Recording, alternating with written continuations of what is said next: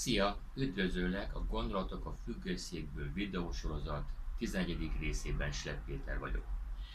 Visszahallgattam az elmúlt 10 és a bevezetővel együtt ugye 11 videó hanganyagát, és úgy gondolom, hogy ennek az első 10 videónak a lezárásaként, és azért is, mert nagyon sokan kérték tőlem személyesen is, illetve egyéb formában. Én arról szeretnék veled megosztani a néhány gondolatot, hogy milyen könyvet ajánlanék én neked az elmúlt 10 videó témájával kapcsolatban. Az első, amit ugye a változásokról szóló kis könyvecske, ez Spencer Johnson Hova lett a sajtom című könyve, egy nagyon kis vékony könyv, és a könyv elején van egy motto, hogy a könyv útmutató, hogyan birkozzunk meg a változásokkal az életút vesztőjében. Úgy gondolom nagyon-nagyon fontos dolog tud ez lenni. A másik könyv az, ami igazán számít című könyv. Ebben olyan gondolatok vannak, amelyek segítenek abban, hogy megtaláld azokat az értékeket, amelyek alapján, amelyek mentén az életedet tudod élni. Beszéltem hogy egyik videóban a pozitív gondolkodásról, mint egy nagyon-nagyon fontos tulajdonságról. Van egy olyan könyv, amelynek az a cím, hogy a siker titka, a pozitív lelki beállítottság. Ez Napoleon Hill és Clement Stone könyve. Nagyon-nagyon jó gondolatok vannak benne, amiket megint tudsz ahhoz használni, hogy pozitívan tud a világot szemlélni.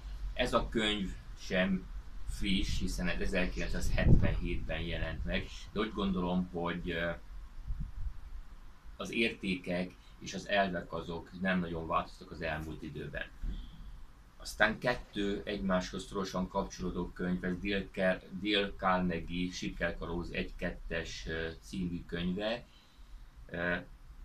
Ezek megint olyan gondolatokat tartalmaznak, olyan ötleteket, olyan történeteket, amelyek segítenek neked abban, hogy az emberi kapcsolataid jobbak legyenek, abban, hogy kicsit másképp tudsz szemlélni a világot. Ugye a kettes sikerkalóznak, hogy az a címe, hogy hogyan fejezzük az aggódás és kezdjünk el élni. Úgy nagyon-nagyon fontos tulajdonságokat lehet ezzel, ezzel a könyvvel fejleszteni.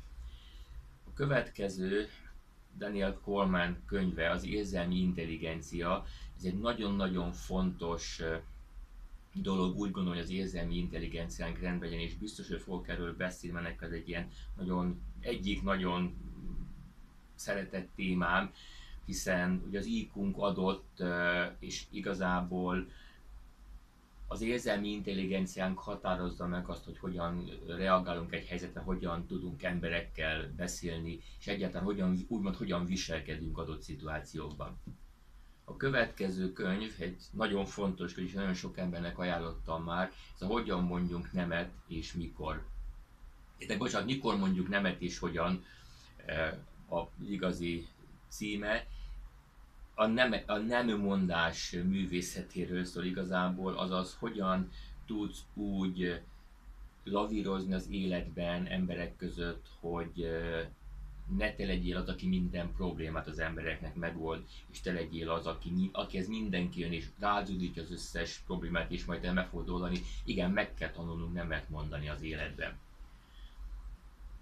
Nagyon fontos tulajdonság az, hogy megtanuljunk beszélni, kimerjünk állni emberek elé, elmerjük mondani a gondolatainkat, és én nagyon-nagyon örülök, hogy, hogy láttam olyan ismerőst, aki élő videóban próbál kicsit kilépni a komfortzónájából, úgyhogy Judit nagyon-nagyon szurkolok, neked is fogom nézni, ígérem, amint tudom, amikor tudom a videóiat.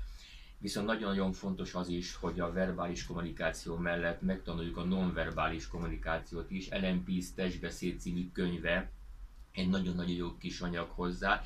Itt nagyon sok olyan dolgot tudsz megtanulni, olyan ismeretet egyszer, amiből a kimondott szó mögötti valódi tartalmat tudod a másik ember testbeszédéből igazából leszűrni.